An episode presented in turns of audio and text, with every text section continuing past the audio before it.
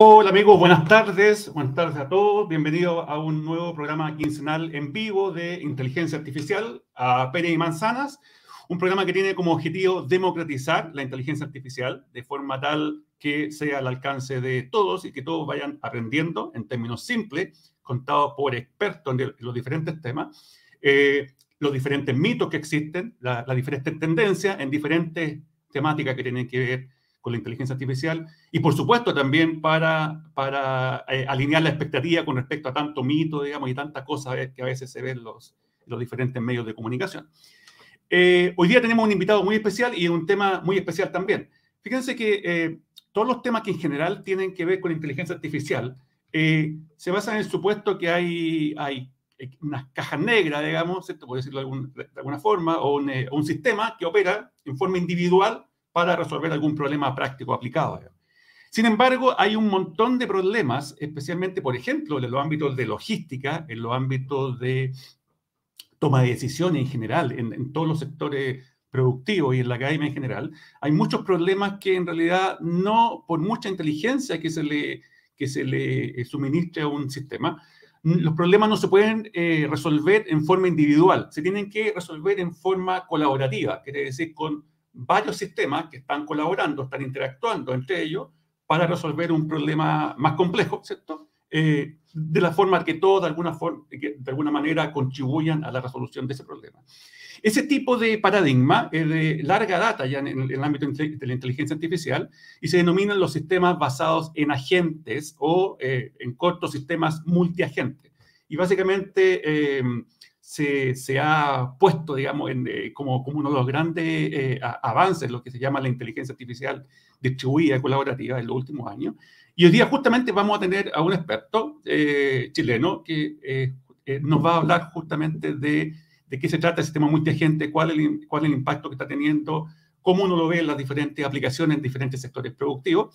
Así que eh, vamos a tener al doctor eh, Gabriel Icarte. Gabriel es eh, un profesor de la Universidad Arturo Prat en Iquique y tiene un doctorado en informática de la Universidad de Bremen en Alemania y justamente ha estado trabajando en los últimos años muy fuerte en la temática de cómo aplicar sistemas de múltiples agentes o un sistema multiagente a ámbitos ámbito logísticos en particular. Entonces vamos a dar la, bienvenida a Gabriela. Hola Gabriel, ¿cómo estás? Gracias por aceptar la, invitación. Hola John, buenas tardes. Muchas gracias por la invitación y, encantado de estar acá en tu espacio. Súper, gracias, gracias. Eh, vamos a comenzar, eh, antes de pasar al, tema, saludando a algunas personas que aquí ya nos han comentado. Tenemos a Alejandra, eh, desde eh, la ciudad de Rodrigo de Bastidas. Alejandra parece que es de, eso en Colombia, Venezuela, si me, si me aclara. Parece que es Colombia, ¿cierto? De la Universidad de Cartagena, si no me equivoco. Y también tenemos a Alejandro Juárez, que eh, está desde Mar del Plata, Argentina. Así que le, le, recuerdo aquí a aquellos que nos están escuchando, nuestros auditores, cualquier cosa, vayan dejando sus comentarios y que nos agreguen de dónde son para, para, para estar informados ahí, porque muchas veces lo que pasa es que conversamos diferentes temas de una forma bien, eh, eh, bien simple a todo, pero una que otra vez usamos alguna, algún término que es más propio de un país que de otro. Entonces, por eso es importante que, obviamente avisen de dónde se están conectando para, para, para, que el vocabulario sea lo más extensible a otros países de Latinoamérica y fuera de Latinoamérica. Eh, Gabriel, yo estaba obviamente en la introducción, eh, hablé en general, obviamente, porque para eso tú eres el experto, de, todo este tema que se llama eh, los sistemas de múltiples agentes. Y se le podría explicar a la gente en simple, que, esa es la naturaleza de este programa, explicar en qué consiste un agente, por qué es tan importante un agente y, luego cómo llegamos a esta sociedad de agentes, digamos, artificiales, obviamente. Claro, bien. Vamos a empezar un poco por el concepto de agente inteligente. A pesar de que hay muchas definiciones, diferentes autores dentro de la disciplina dan sus definiciones, me voy a concentrar en algo bastante simple, donde un agente inteligente es capaz de percibir su entorno, razonar sobre él y actuar sobre ese entorno a partir de su razonamiento. Ahí tenemos una definición bastante simple de un agente inteligente. Pero como tú bien mencionaste, a veces los agentes inteligentes tienen problemas que son demasiado grandes que no pueden ser resueltos en forma individual y necesitan de otros agentes para poder colaborar o cooperar en la solución de estos problemas. Entonces, cuando estamos frente a varios agentes que cooperan entre sí, bueno, no solamente cooperan, pero cuando estamos frente a varios agentes que se relacionan entre sí, ellos se les denomina un sistema multiagente, ¿ya? Ahora, dentro de los sistemas multiagentes hay diferentes clasificaciones en el cual por ejemplo, todos los agentes están apuntando a un objetivo mayor, a solucionar un problema mayor y todos cooperan entre sí. Estamos hablando de sistemas multiagentes cooperantes, pero también tenemos sistemas multiagentes que son abiertos, donde entran y salen agentes inteligentes que no necesariamente tienen los mismos objetivos, que muchas veces tienen objetivos en conflicto entre ellos y que eh, están por otros motivos, no solamente por una, por una eh, digamos, un objetivo mayor, sino que muchas veces buscan tratar de solucionar sus propios problemas, sus propios objetivos con la ayuda de otros agentes inteligentes. Entonces, en este ámbito, cuando tenemos muchos agentes inteligentes o tenemos más, eh, varios de ellos, eh, surgen situaciones distintas como la, la comunicación entre ellos. Claro. A veces el trabajo paralelo, la colaboración, con quién colaboro, con quién me junto, con quién me, con quién me reúno, con quién me agrupo para resolver este, este tema. Pero nace en parte porque eh, no hay, problemas que no pueden ser resueltos por un agente independiente y necesita de otro o de otros para poder solucionarlo. Oye, Gabriel, en, ese mismo aspecto, ah, eh, tomando lo último que decía, un poco para, hacer la, la, bajada a la gente que nos está escuchando, que obviamente eh, no sabe el tema, lo está escuchando ahora de ti. Eh, por ejemplo, yo eh, introducía al, al, principio el, el, tema logístico. Entonces, por ejemplo, uno, eh, desde la mirada de alguien que a lo mejor no entiende, por ejemplo, yo veo sistemas como una, un puerto, veo sistemas como la minería, pero generalmente la gente, como no, como no lo sabe, lo, lo, mira como un sistema completo, como una caja negra, digamos. Pero ahí, obviamente, ahí hay un problema que involucra un, un, cambio de paradigma y, por ejemplo, pensar en una, en una sociedad agente, ¿cierto? Como el tema, por ejemplo, si uno toma el ejemplo de la minería o, o, la, o la, industria portuaria, ¿cómo, ¿cómo se mete ahí el tema de agente? Sí, mira, una excelente pregunta. A ver, acá eh, en particular en, mi investigación apliqué eh, a un problema logístico eh, mi, mi, investigación entonces, em, por ejemplo, llevándolo a lo que actualmente hablan de la industria 4.0, ya dentro de una industria hay muchas perspectivas, hay muchos intereses, tenemos un aspecto financiero, tenemos las ventas, tenemos clientes, tenemos una cadena de suministro, hay distintas empresas involucradas, ya, y todos ellos tratan, tienen diferentes objetivos, pero al final tratan de, beneficiarse a sí mismos con, con la cooperación de otros, ya. Entonces, por ejemplo, en el tema, en el tema logístico y la industria 4.0, algunos aspectos pueden ser eh, representados por un agente inteligente, ¿ya?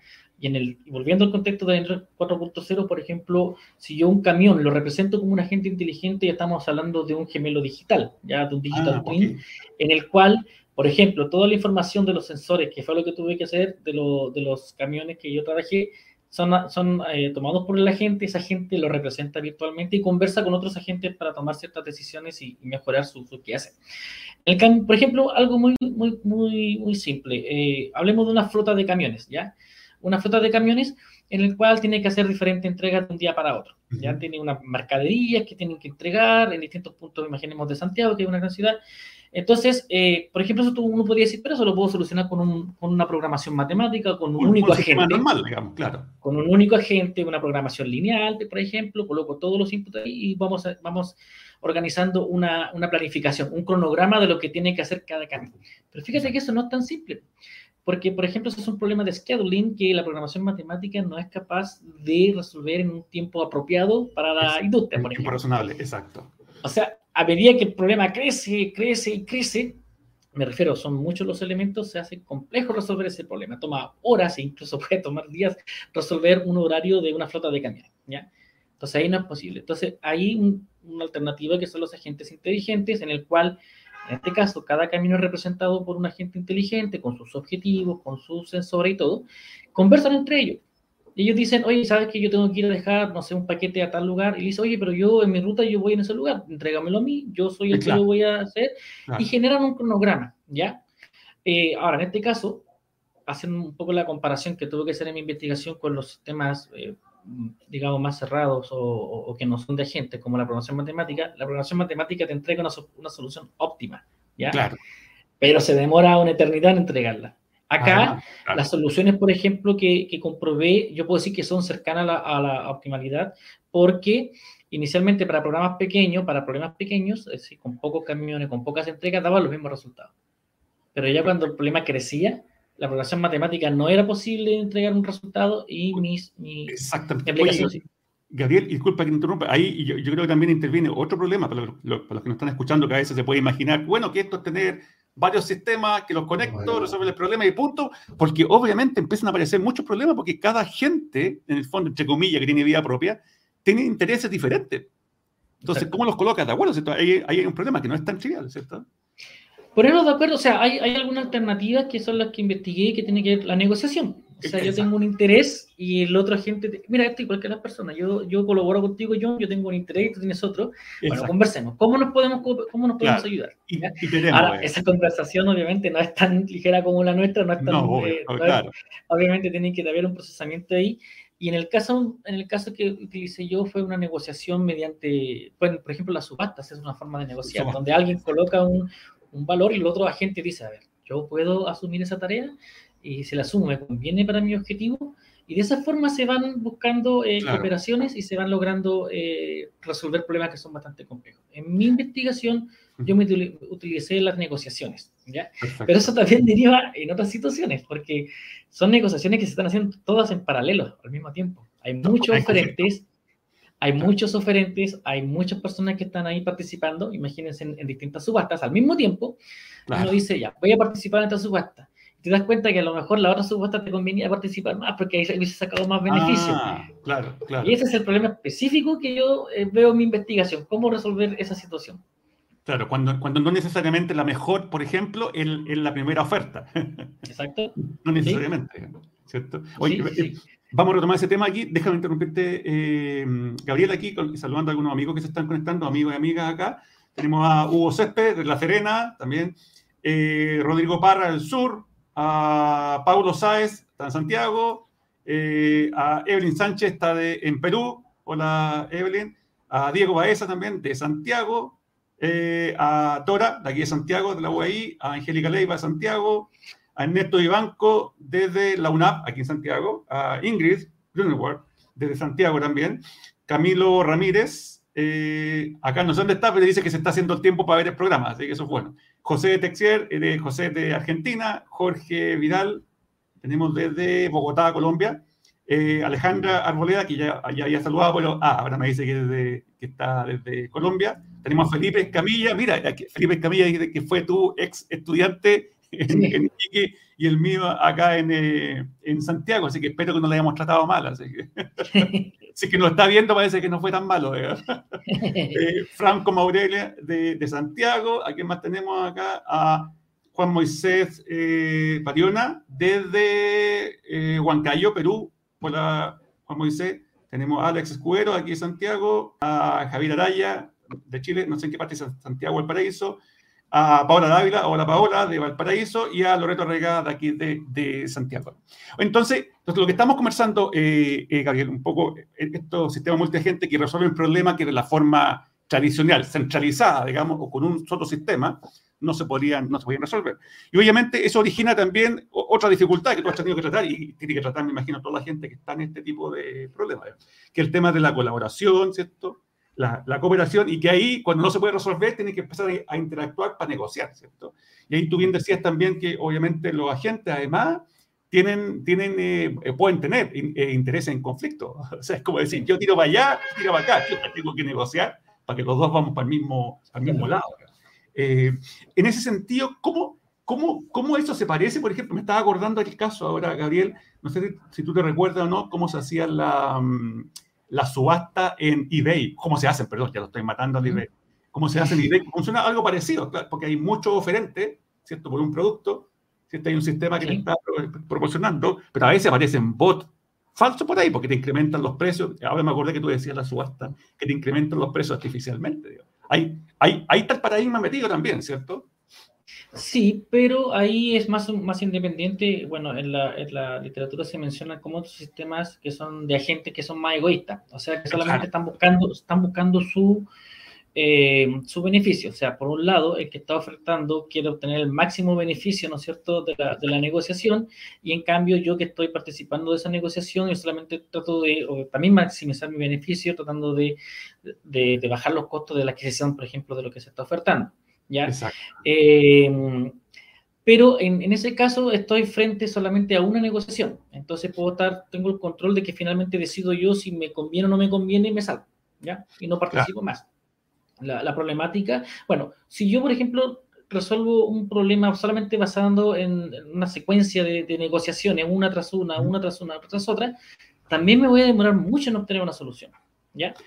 Voy a plantear una, situación que es la que hice en mi doctorado, que tiene que ver con una minera, en donde yo traté de organizar lo que organicé, mejor dicho, una flota de camiones, basado en un, problema de scheduling. Es decir, yo traté de, darle a todo programación de actividades, sí, en el cual todo, todos los camiones tenían algo que hacer durante todo el día, estaban organizados previamente, porque actualmente es reactivo.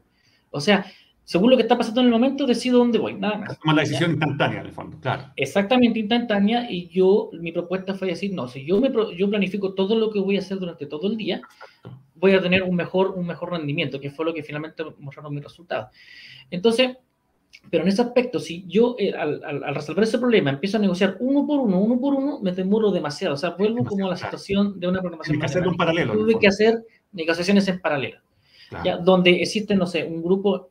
Acá la oferta eran, no sé, las palas ofertaban cargas y los camiones. Ah. Eh, y, los camiones decían, ok, yo llevo esa carga, pero habían cargas que no les convenía porque le producía. El, camión tiene un, un, objetivo diferente al de la pala. El camión busca minimizar sus costos y la pala quiere maximizar la producción. Son objetivos que están en conflicto. Entonces, ante dos cargas, ante dos ofertas, yo decía, bueno, el camión decía, mejor me voy con este otro.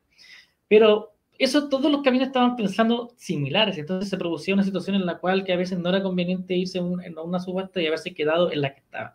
Porque a veces tú no sabes con quién estás ofertando en la otro lado, y a veces perdías y te quedabas sin, sin nada.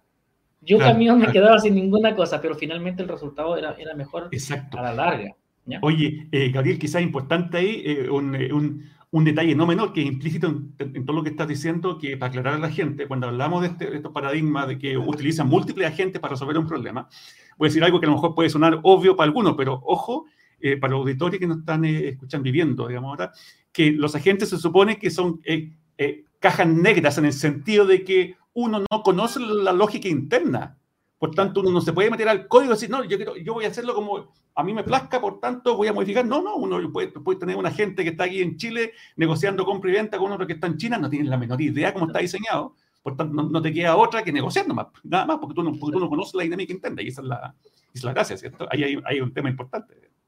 Sí, sí, sí, como tú bien dices, son cajas negras, especialmente cuando son sistemas de multiagente que son abiertos. O sea, y, algunos agentes son, pueden ser muy simples, con unas reglas solamente unos, unos, unos ifanidados por ahí, y otros muy complejos que pueden tener en, su, en su implementación redes neuronales, algoritmos eh, genéticos. exacto, exacto. Sí. Hoy vamos a pasar aquí algunos saludos y una pregunta. Aquí tenemos a, a quien no había saludado antes, Camila. Camila, hola Camila, que está desde Santiago.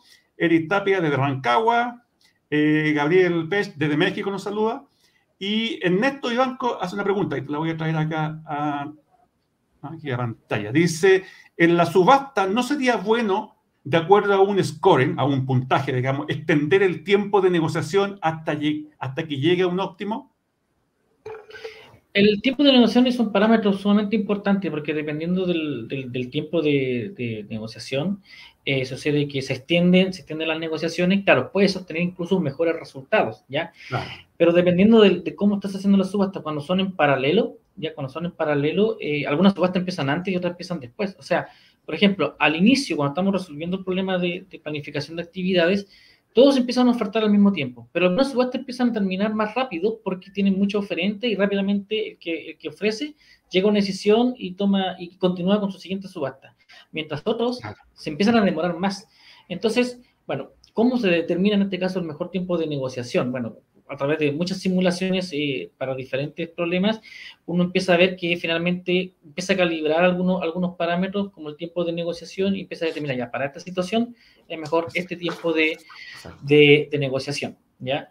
Ahora bien, eh, por ejemplo, en mi caso yo hice una negociación de doble de confirmación, en la cual el problema cuando yo estoy en dos negociaciones al mismo tiempo y recibo una oferta, pero yo estoy interesado en otra, me interesa otra, otro negocio, pero este también no lo quiero perder, yo tengo la opción de, de, esperar un poco, que es otro parámetro que utilizo en mi, en mi protocolo de, de, negociación, en el cual si la oferta que me interesa me llega, yo digo, ok, sabes que rechazo la primera y me voy por la segunda. Ah, te vas a la segunda. Esa estaba interesada. Exactamente. Claro. Eso, esa fue mi, mi, forma y me dio, una, me dio mejores resultados que una negociación simple, ¿ya? Ahora bien, eso también implicó determinar cuáles son los tiempos de negociación para esta segunda, para en este caso, esta, esta, este tiempo de espera, esta, confirmación de la primera oferta que me llegó. Perfecto, Pero sí, obviamente el tiempo de negociación es algo importante. Oye, oye pero, ahí, pero lo que tú decías también, eh, si me remonto algunos minutos atrás, que comentaba, bueno, que son varios objetivos que tienen que satisfacer, en el cual el, grupo de agentes tiene que interactuar entre ellos, obviamente. Muchas veces hay conflictos, etcétera, etcétera. Eh, pero además yo me imagino que una de las tantas restricciones para resolver el problema es además el tiempo. Claro, porque tú podías tomar una decisión distribuida, ¿cierto? Pero a lo mejor te vaya a demorar días y la, y la minera, la empresa lo quería de aquí a mañana, digamos. Entonces, yo creo que ahí el tiempo juega, en lo que dice Ernesto, yo creo que el tiempo ahí juega un, un rol fundamental, ¿cierto? En general, en sí, exacto. La gente, ¿cierto? Sí, exacto, sí, como tú bien lo dices, o sea, podemos llegar quizás, si estamos buscando el óptimo en una solución, nos podemos demorar, pero en la práctica, por ejemplo, para un negocio, me refiero en este caso para la aplicación minera, no era, no era práctico, ¿ya? Entonces, eh, puedes reducir quizás hasta cierto nivel los parámetros para no llegar al óptimo, pero llegas cerca del óptimo y eso llegas a un, a un, parámetro, a un tiempo de, de resolver el problema en, en, un tiempo práctico para la industria que, a la cual está solucionando la, Claro, o, sea, haces un eh, trade-off, una negociación ahí entre, bueno, si me quedo con un subóptimo, digamos, eh, no, me, no me tardo mucho, pero bueno, claro, ese tiene el costo que me quedo con un subóptimo y la empresa o, la organización que sea tiene que, que conformarse a, menos que sea más flexible en el tiempo, ¿cierto? Oye, pero si es eh, subóptimo mejor de lo que tienen actualmente, exacto. Mejor, exactamente. Ya es una mejora. Exacto. Oye, saludamos acá también a, Hugo Céspedes Dice, te paso la pregunta acá, la pantalla ahí. Dice, Gabriel, ¿utilizas un solo tipo de subastas o de varios tipos? Que, entre paréntesis, máximo, mínimo, menor tiempo, eh, máximo tiempo, etcétera, etcétera. Bueno, en la, hay distintos tipos de subastas. Yo en mi investigación apliqué una, pero tengo intenciones de, de, compararlas con otras, ¿ya? Y son las subastas que, incluso nosotros los humanos eh, vemos en los remates, en, otras partes, ah. en la actividad habitual utilicé yo la, la, subasta conocida en, la literatura del sistema multigente del, del Contranet Protocol, que es un protocolo de los años 80, que se definió que es la subasta tradicional y común y corriente, donde hay, uno, hay un oferente y están todos los demás eh, atentos a, a la oferta y, ven, y, empiezan a ofertar, empiezan a decir, ¿no es cierto?, sus montos. Esa es la más simple, pero hay otras... O sea, es conocida digamos, ¿Sí? Mira, en este caso no, no, no fue conocida, pero ese es ah, otro tipo de subasta, por ejemplo. Cuando tú sabes, cuando tú sabes lo que los demás están ofertando, tú dices, ah, voy a las perdidas acá, yo mejor no me meto en la subasta. Ah, claro, claro. Y eso puede producir, obviamente, otra, otro tipo de solución mejor, incluso, pero son los diferentes tipos de subasta. Yo apliqué una, que era la más simple, no era a, a voz alzada, se podría hacer así, se podría hacer, pero también hay que considerar que en, mi caso lo hice en paralelo y lo utilicé con, una segunda, eh, con una oportunidad de, rechazo, así que finalmente estoy en una, una, subasta que más me conviene. ¿ya? Es una interesante línea que tengo puesta yo también para poder compararlo con otro, otro tipo de subasta. Exacto.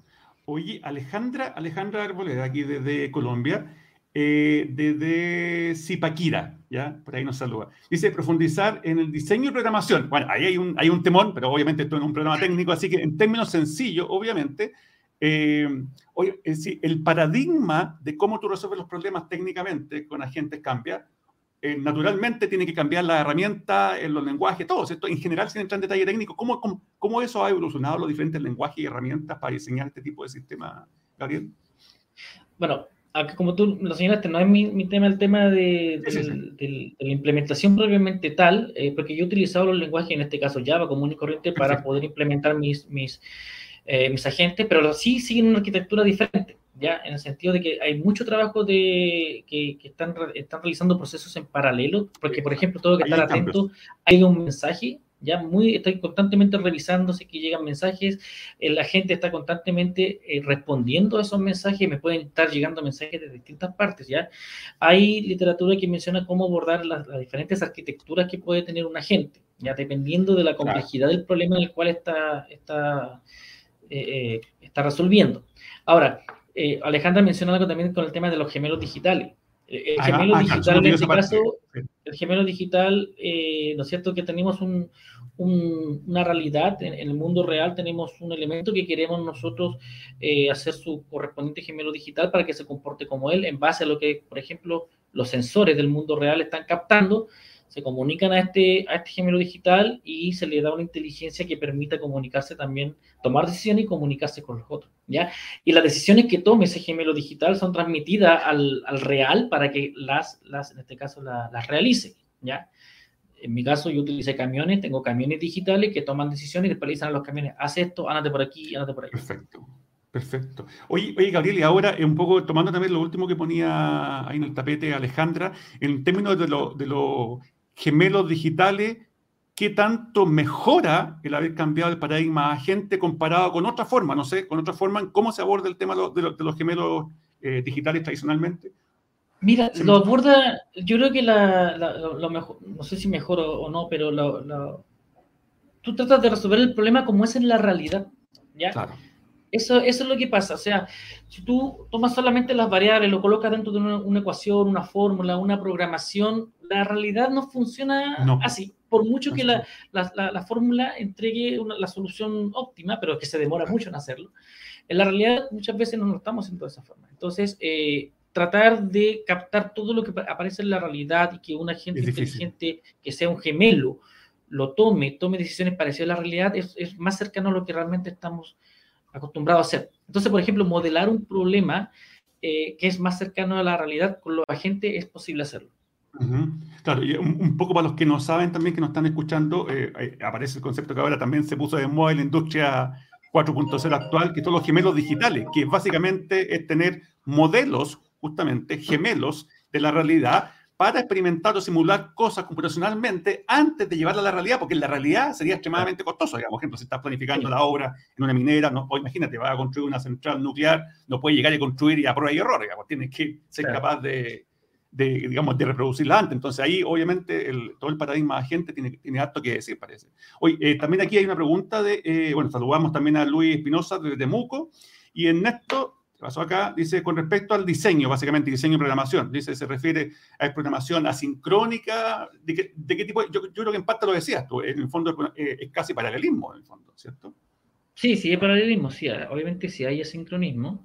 Eh, lo que mencionas, pero lo desconozco, eh, el Enterprise Integration Pattern mm, no sabría decir algo al respecto, pero en los multiagentes hay paralelismo, hay comunicación asíncrona y tú tienes que implementar a la gente de la forma en que puedan trabajar con esa situación, ¿ya? O sea, te están llegando mensajes constantemente, por ejemplo, desde el exterior y tú debes saber cuáles de ellos responden, las prioridades, si respondes de ellos en paralelo.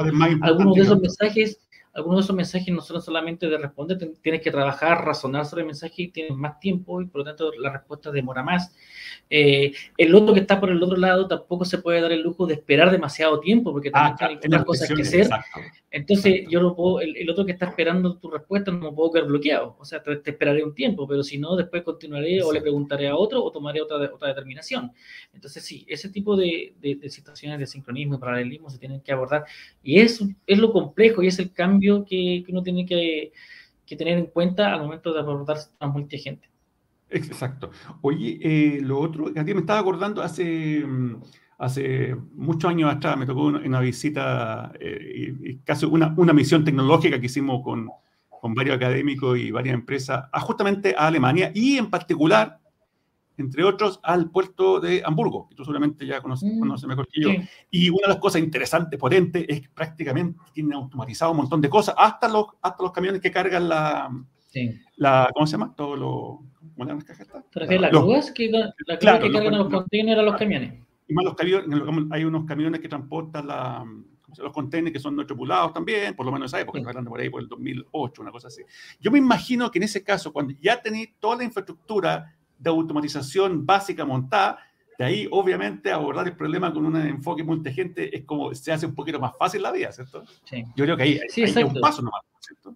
Sí, exacto, porque ya, ya tienes todos los datos, o sea, los datos son capturados, me refiero, tienen sensores, tienen la información ahí, y, era lo que pasaba, o sea, ya tenemos todos los datos, hemos, hemos invertido en infraestructura tecnológica, tenemos las redes, tenemos la información, ok, estamos utilizando las técnicas actuales para resolver, por ejemplo, la planificación de actividades, pero hoy se están demorando mucho, no nos sirve, entonces, este, tenemos, ¿qué hacemos? Bueno, y ahí se fueron buscando el el paradigma multiagente como una, una, alternativa que te puede dar una solución en, en menos tiempo que las alternativas tradicionales o las alternativas centralizadas. Y lo que hace es que las, alternativas centralizadas eh, demoran mucho porque toman muchas variables. Y como hay muchos datos y muchas variables en un problema, por eso demoran. Si lo quieres hacer que, se demore menos, tienes que empezar a sacar variables y eso no te hace una, una, solución quizás cercana a la realidad. justamente eso te iba a decir, como mucho menos realista. Oye, mm. y, en particular, Gabriel, tú que ya tenías experiencia ahí con estas aplicaciones, ya sea en el ámbito minero o en el, em, o en el ámbito portuario, digamos, que son obviamente mm. dos nichos clave para nuestro país en Chile y, y para muchos países en Latinoamérica también.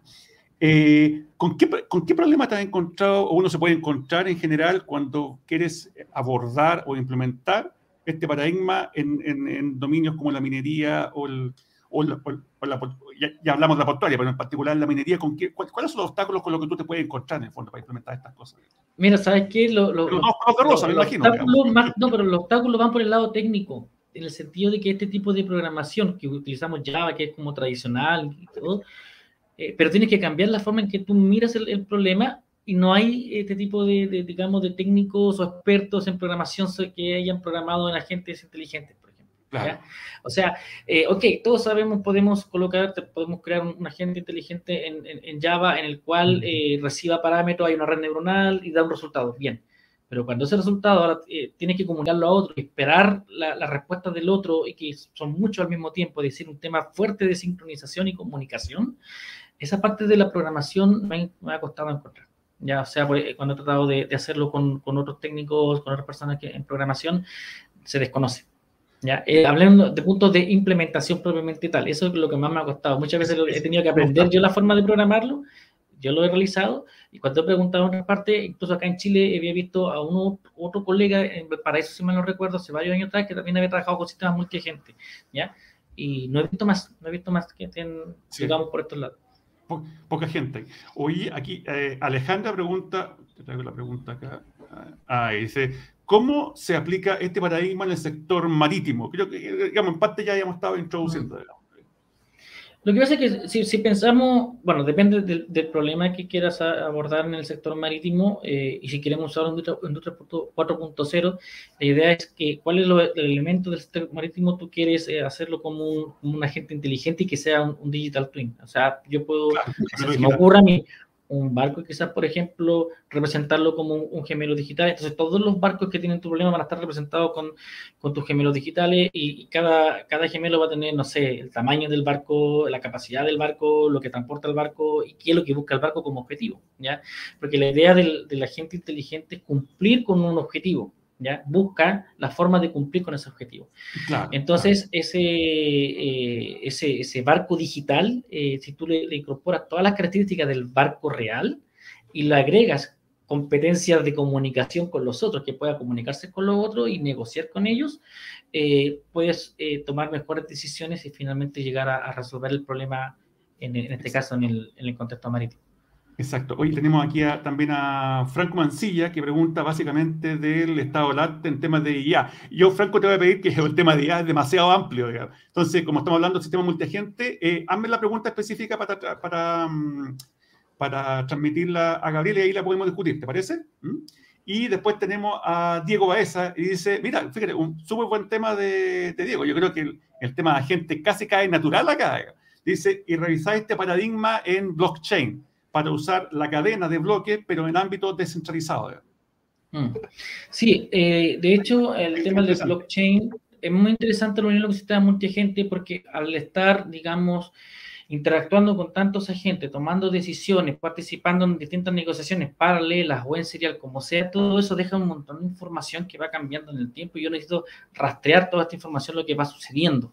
¿Ya? Hay, hay, situaciones en las cuales que debo, debo la gente debe determinar por qué hice esto, tiene que mirar para atrás para ver qué es lo que está sucediendo o cómo lo hizo, ¿ya? Entonces ahí yo no lo he integrado a mi, a mi investigación el tema de blockchain en particular. Pero, es un nicho interesante. Pero sí, no, es, es, un, es un mix interesante que, que, se debería abordar, o sea, que obviamente lo están abordando en, otros lugares del mundo, pero eh, que, que, sería interesante hacerlo acá quizás en una aplicación en particular.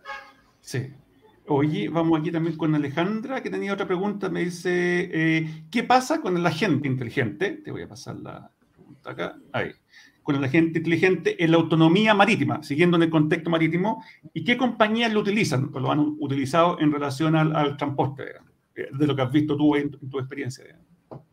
No, mira, lo que yo he visto más, lo que pude ver en Alemania y más cercano a la parte marítima era un poco los puertos nomás, en el sentido de que al recibir a, a los barcos, eh, ellos podían determinar un poco en base a la información que le entregaba la gente inteligente, planificar mejor dónde, dónde eh, debía aparcar, estacionar el barco, ¿ya? y después todo, eh, la planificación de toda la descarga de ese barco. La programación de actividades, en el fondo. La programación de actividades exactamente donde incluso cada uno de los containers era representado por un agente inteligente, ya los camiones, la grúa, el barco, cada uno de, de estos elementos y se comunicaban entre ellos para poder organizar de mejor forma sus actividades.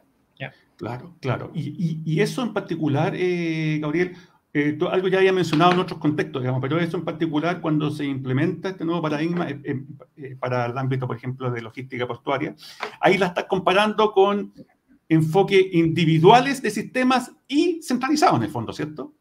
O sea, una solución multi-agente con una más tradicional. La tradicional para usted es, en el fondo, la, digamos, un sistema centralizado, ¿no? ¿O es más básico? Claro, o sea, no, no, las comparaciones que, que yo realicé eran con sistemas centralizados, ¿ya? Pero aún así, incluso el sistema centralizado entregaba una solución que era reactiva, no, no planificaba actividades. ¿ya? Perfecto. Entonces, fue como una doble comparación, o sea, dos ah. perspectivas. Una, una, vamos a comparar planificación de actividades, cosa que tu sistema centralizado no puede hacer, ya porque se demora mucho, pero a la vez vamos también a comparar las técnicas para generar estas soluciones, ¿ya? Entonces, eh, fue una especie de doble comparación, en tanto en los resultados como también en, los, en, la técnica propiamente tal. Claro, claro. aquí nuevamente, ahora sí, ahí eh, hace una pregunta más específica, eh, Franco Mancilla. Hola, Franco, que se refería a ¿qué es lo que hay en general, digamos, con respecto a, a aplicaciones, por ejemplo, de sistemas de múltiples agentes, en temas como inversión, la traigo a pantalla, inversión financiera, mercado financiero. Hay un tema interesante con el trading. ¿Cierto? Mm. Ahí hay un tema que se ha hecho... Mira, ahí lo que yo he visto más en, algunos artículos va por el lado de la simulación, ¿ya? Claro. La, simulación basada en agente, como tú mencionaste, a veces en aplicaciones reales tú no puedes llegar y, probar una solución en la minería, por ejemplo, no, te van a dejar, ¿ya? No, no te van a dejar. la simulación, y la simulación computacional ha existido desde hace mucho tiempo, ¿ya? Entonces, pero ¿qué pasa? Que la simulación computacional también ha evolucionado y, y, está una alternativa que es la simulación basada en agentes, ¿ya? Entonces, esta simulación basada en agentes y no en reglas que, que manejan la, la, simulación, también te permiten hacer una simulación más realista. Entonces, eh, lo que yo he visto en temas financieros, en temas, eh, no sé, de acciones, de, de, bonos, etcétera, yo he visto más simulaciones, donde tratan de decir lo que va a pasar más adelante y esas simulaciones la hacen, la hacen con, con, sistemas multigentes, donde se simula, por ejemplo, el, no recuerdo los roles, pero lo que es la acción, eh, ciertos mercados, eh, ciertas industrias, y se simulan basadas en agentes. Eso es lo más cercano que yo he visto. Aplicaciones reales deben existir, ¿ya? Pero lo que más he, visto yo son simulaciones de ese tipo.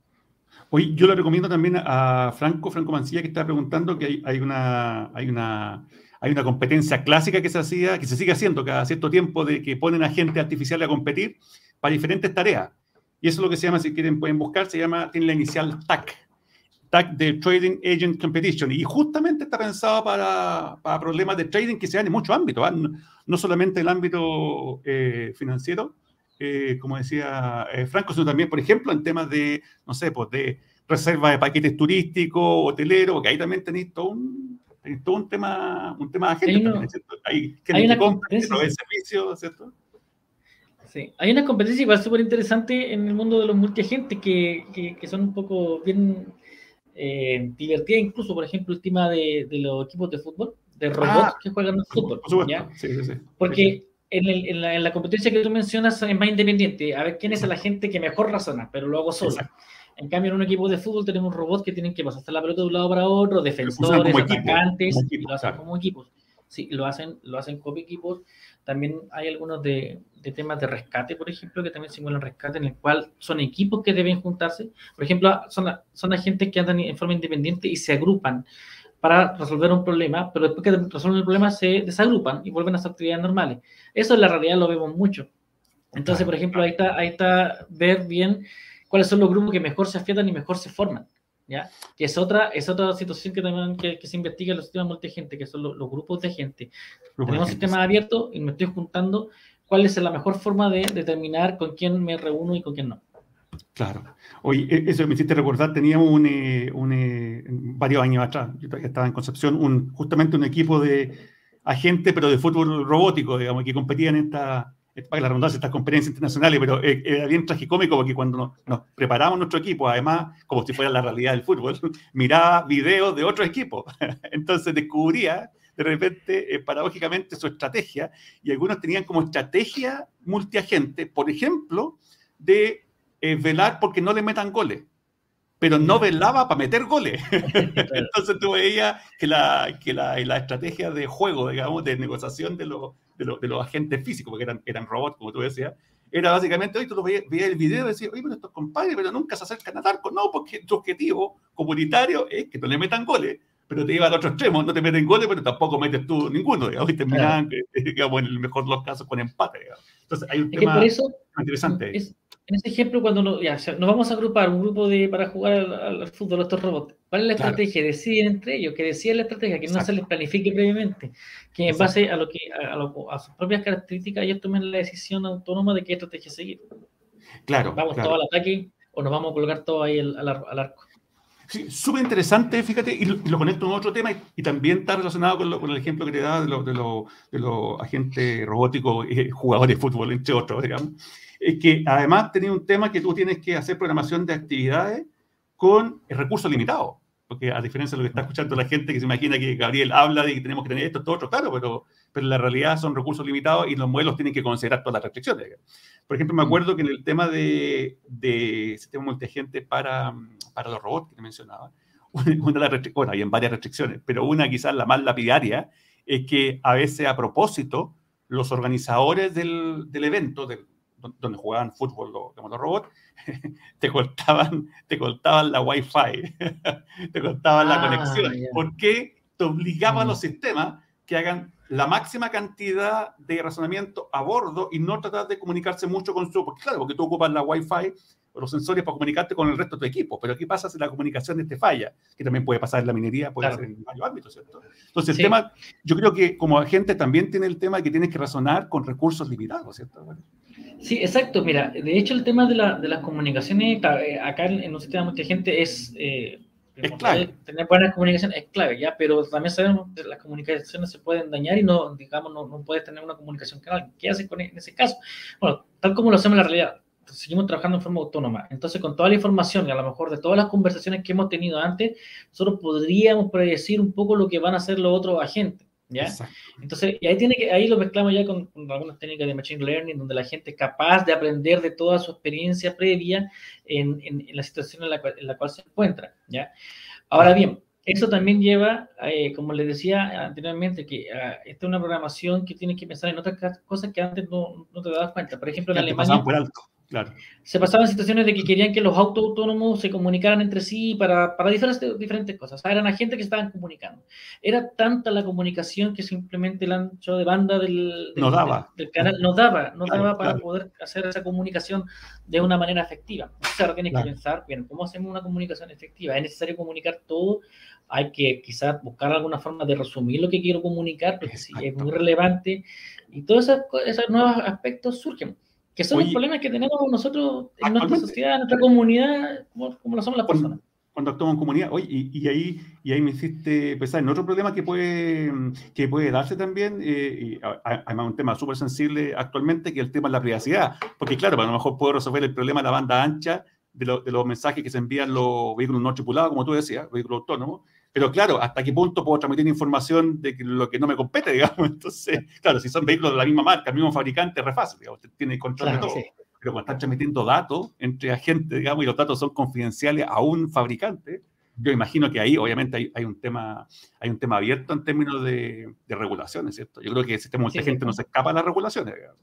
No, no, no, no, no para nada. Son, son líneas también que se siguen investigando, eh, digámoslo, cómo hacer, hacer canales de comunicación más eficientes de lo que tenga que decir un agente o no. Sí, son, claro, son trabajos que están, se están realizando aún. Oye, vamos aquí a tener una pregunta, te la voy a pasar acá, de Hugo Cepe. Hola, Hugo. Dice, básicamente, en tu investigación, Gabriel, abordas el problema de tutoría de colas. No sé lo que quiso decir, no sé. Teoría de. Lo que pasó con eh, em, China luego de que se recibieron las puertas luego de la pandemia. Y por otro lado, lo relativo a quiebres de stock, entre paréntesis, efecto látigo en materia de gestión de la cadena de suministro, hay, hay, un poco, ¿qué se puede decir de eso? ¿Qué se puede comentar ahí en general? Mira, sigue, todo eso sigue, tiene que ver todavía con, con los gemelos digitales y cómo tú implementas y, haces que ellos razonen, ¿ya? Por ejemplo, la situación que, que, más, que más me suena, que es el efecto látigo en, las cadenas de suministro, justamente mi doctorado fue en, un, en, una, en, una, universidad que se, que se caracteriza por la logística en Alemania y hablábamos de estos temas de, de los supply chain management y el efecto látigo, es decir, cuando se produce un problema en una empresa y este empieza a rebotar hacia atrás de una forma que lo ah, afecta a todos. Entonces, si vemos el problema actualmente, eh, que cada una de estas, dentro de la cadena de suministro, todas estas entidades, si todas ellas trabajaran en forma independiente, el resultado sería peor que trabajar de una forma colaborativa. ¿ya? Entonces, ¿qué es lo que hacen? Que sus sistemas se conectan entre sí, ¿ya? y sus sistemas son representados por agentes inteligentes, por digital twins, para obtener una comunicación eficiente. Ahora, no quiere decir que, que, lo, que los sistemas que estén en la primera línea de, esta cadena de suministro se comuniquen y se salten a todos los demás, siguen haciendo lo que hacemos habitualmente, se, hace habitualmente en las cadenas de suministro. El, primer eslabón conversa con el segundo eslabón para ver cómo ese efecto látigo lo pueden minimizar o lo pueden suavizar. El segundo eslabón se conversa con el tercer eslabón y así sucesivamente. Y de esa forma tienen una, una respuesta mucho más rápida a la dinámica del, del, del, entorno. Y esa es una característica muy importante de la gente inteligente, que ellos pueden actuar de una forma muy rápida y autónoma a los cambios que se producen en el entorno, a la dinámica. Mm. Exacto. Hoy aquí también hace un comentario eh, Franco, que efectivamente cuando hablamos del ejemplo con los vehículos autónomos, ¿cierto? Que decía que en el ejemplo de uso de la Wi-Fi, claro, algunos fabricantes lo pueden resolver más fáciles que otros. Por ejemplo, en los autos de Tesla, digamos, tienen que tener eh, comunicación inalámbrica, eh, y esa comunicación lo usan a través de satélite de Tesla, por tanto tiene el tema eh, eh, semi-resuelto para el mismo fabricante, de otra forma sería imposible, porque tendría que coordinar incluso con información confidencial que, de, que es lo que decíamos antes, que son de, digamos, diferentes fabricantes. Digamos. Pero, eso, pero es un tema que parece que es bastante usual en cuando los agentes van a la realidad y que estás comunicando con la gente que uno no tiene nada que ver con el otro, que obviamente, claro, pueden haber temas de, de confidencialidad, de uso de recursos, ¿cierto? yo, yo, diría que es un tema clásico, digamos. ¿Cierto? Sí. Sí, bueno, tiene que ver con, las protecciones intelectuales, con los negocios de cada industria, o sea, de cada empresa que son competencia entre ellos, y ellos verán que, Porque algunas veces, por lo menos lo vi en Alemania, estas esta empresas, no estaba Tesla, pero estaba, por ejemplo, Mercedes-Benz y otras ah, por ahí, colaboran entre sí para hasta cierto punto, pero para otro punto ya, ya dejan de colaborar y ya... Ahí llegó contigo nomás, claro, exacto. Claro. Exacto. Claro, porque, porque también tienen que, claro, por otro lado, uno... Eh, si, el objetivo también tiene que proteger la confidencialidad de los propios clientes, digamos. puede estar colaborando con los demás súper bien, digamos, avanzamos en la, en la, en la innovación de, la, los vehículos autónomos, por ejemplo, pero claro, pero a lo mejor estás mostrando información que no te, que no te compete. Digamos. Eh, aquí tenemos a eh, Denis González, que nos está haciendo referencia a, a servicios, servicios en la nube en general, para procesamiento de datos y generar, claro, dice, hay que confiar en servicios en la nube para procesamiento de datos y generar modelos predictivos para tantas empresas.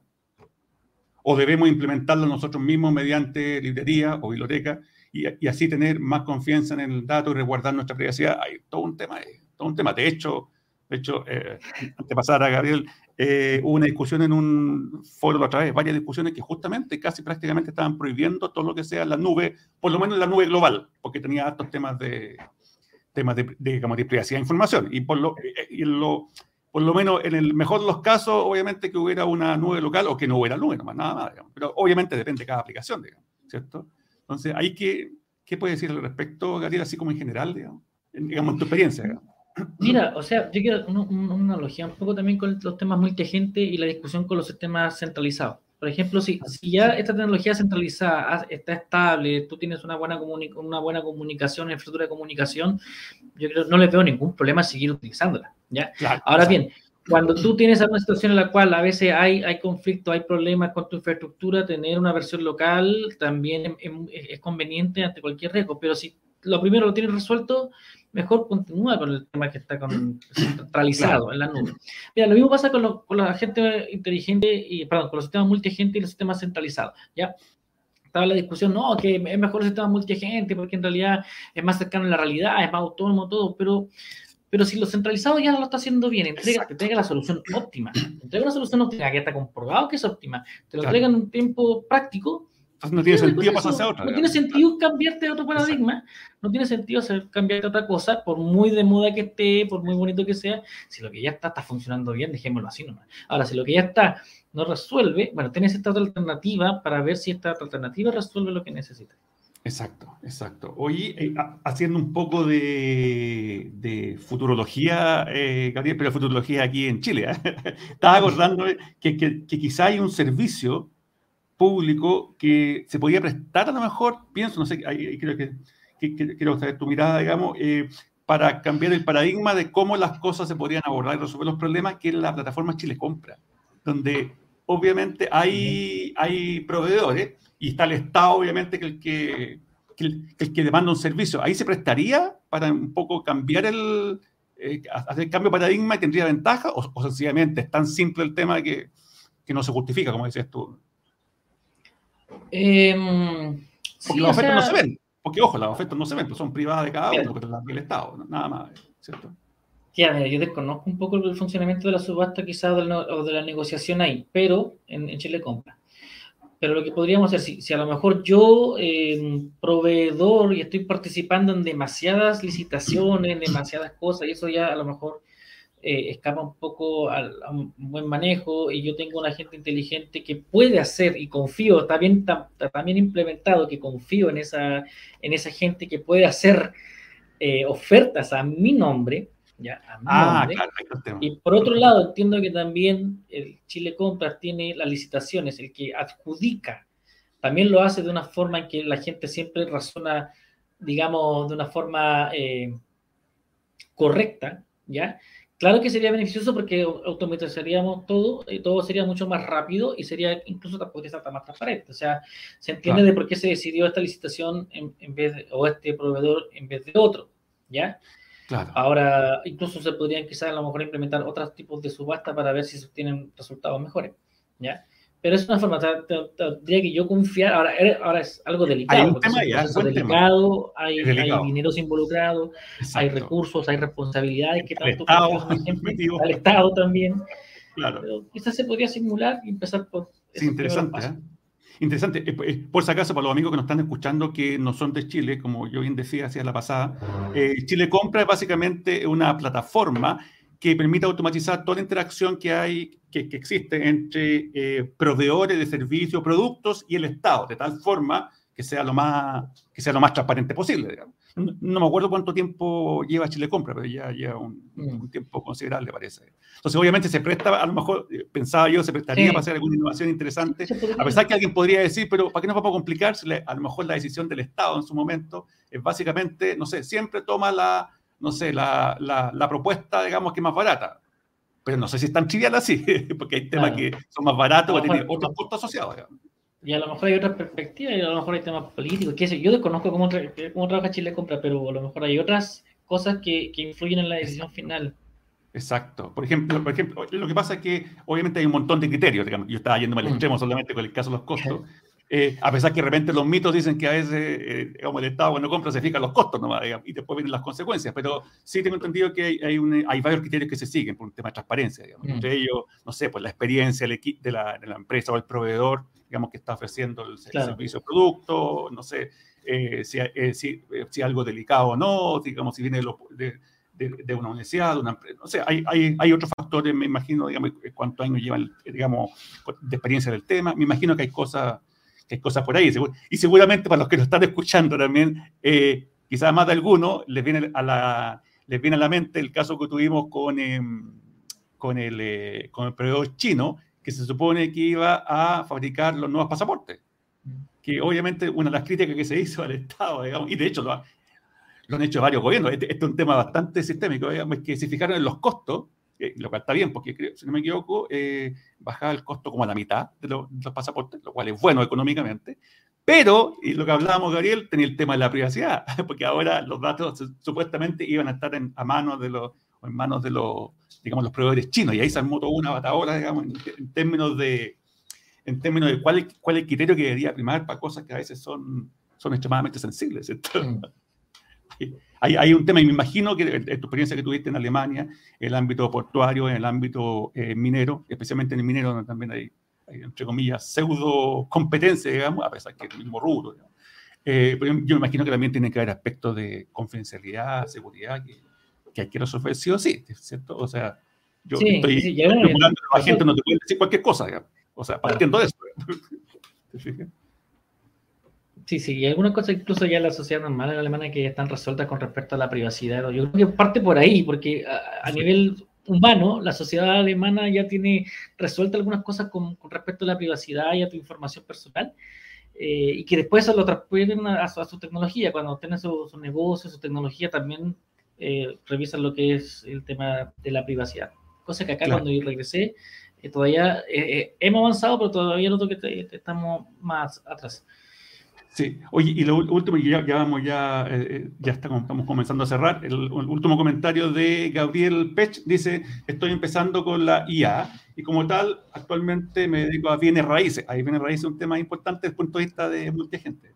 ¿Qué camino de aprendizaje me recomienda en general para realizar predicciones de precio de vivienda? Si es que es un tema general y específico a la vez, digamos. Eh, pues yo creo que el, precio de la vivienda se ha, se ha abordado con técnicas tradicionales, pero lo multiagente obviamente pone pone otras cosas interesantes ahí, ¿o no? Lo que pasa es que la, No, no, lo que pasa es que en, el tema de, predicción y la consulta tiene que ver cómo hacerlo con inteligencia artificial y hay otras técnicas que tienen mucha experiencia en, el tema y que son, eh, están diseñadas para la predicción a partir de los datos, ¿ya? Claro, eh, claro. que, hay, hay, hay, hay técnicas que ya tienen mucho tiempo para ello. Ahora, en el, tema del sistema multiagente, eh, lo más cercano que yo podría señalar es, sigue siendo por el lado de la simulación, o sea, simular en forma de, basado en agente. O sea, tú puedes colocar tu, cada uno de tus edificios, tus propiedades, el mercado y representarlo cada uno de esos aspectos por un agente. Y vas a tener tantos agentes como en la realidad existen entidades y puedes simular esa situación. Por ahí va un poco la diferencia, pero, pero si estás empezando en esto, yo creo que lo, lo ideal sería empezar por las técnicas que ya están más maduras en ese aspecto. ya existen hay muchos casos de estudio que tienen que ver con diferentes aplicaciones a, diferentes industrias y viene raíces es una de ellas.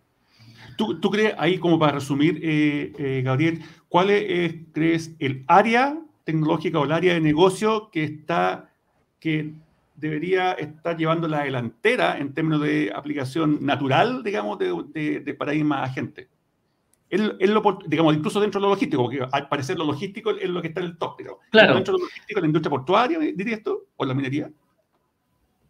Eh, pensando en Chile, es que depende, pensando en Chile, el, ah, depende del país, claro. Es que yo justamente esas dos aplicaciones son las que yo estoy observando, la minera, ah, con la flota y la, la portuaria.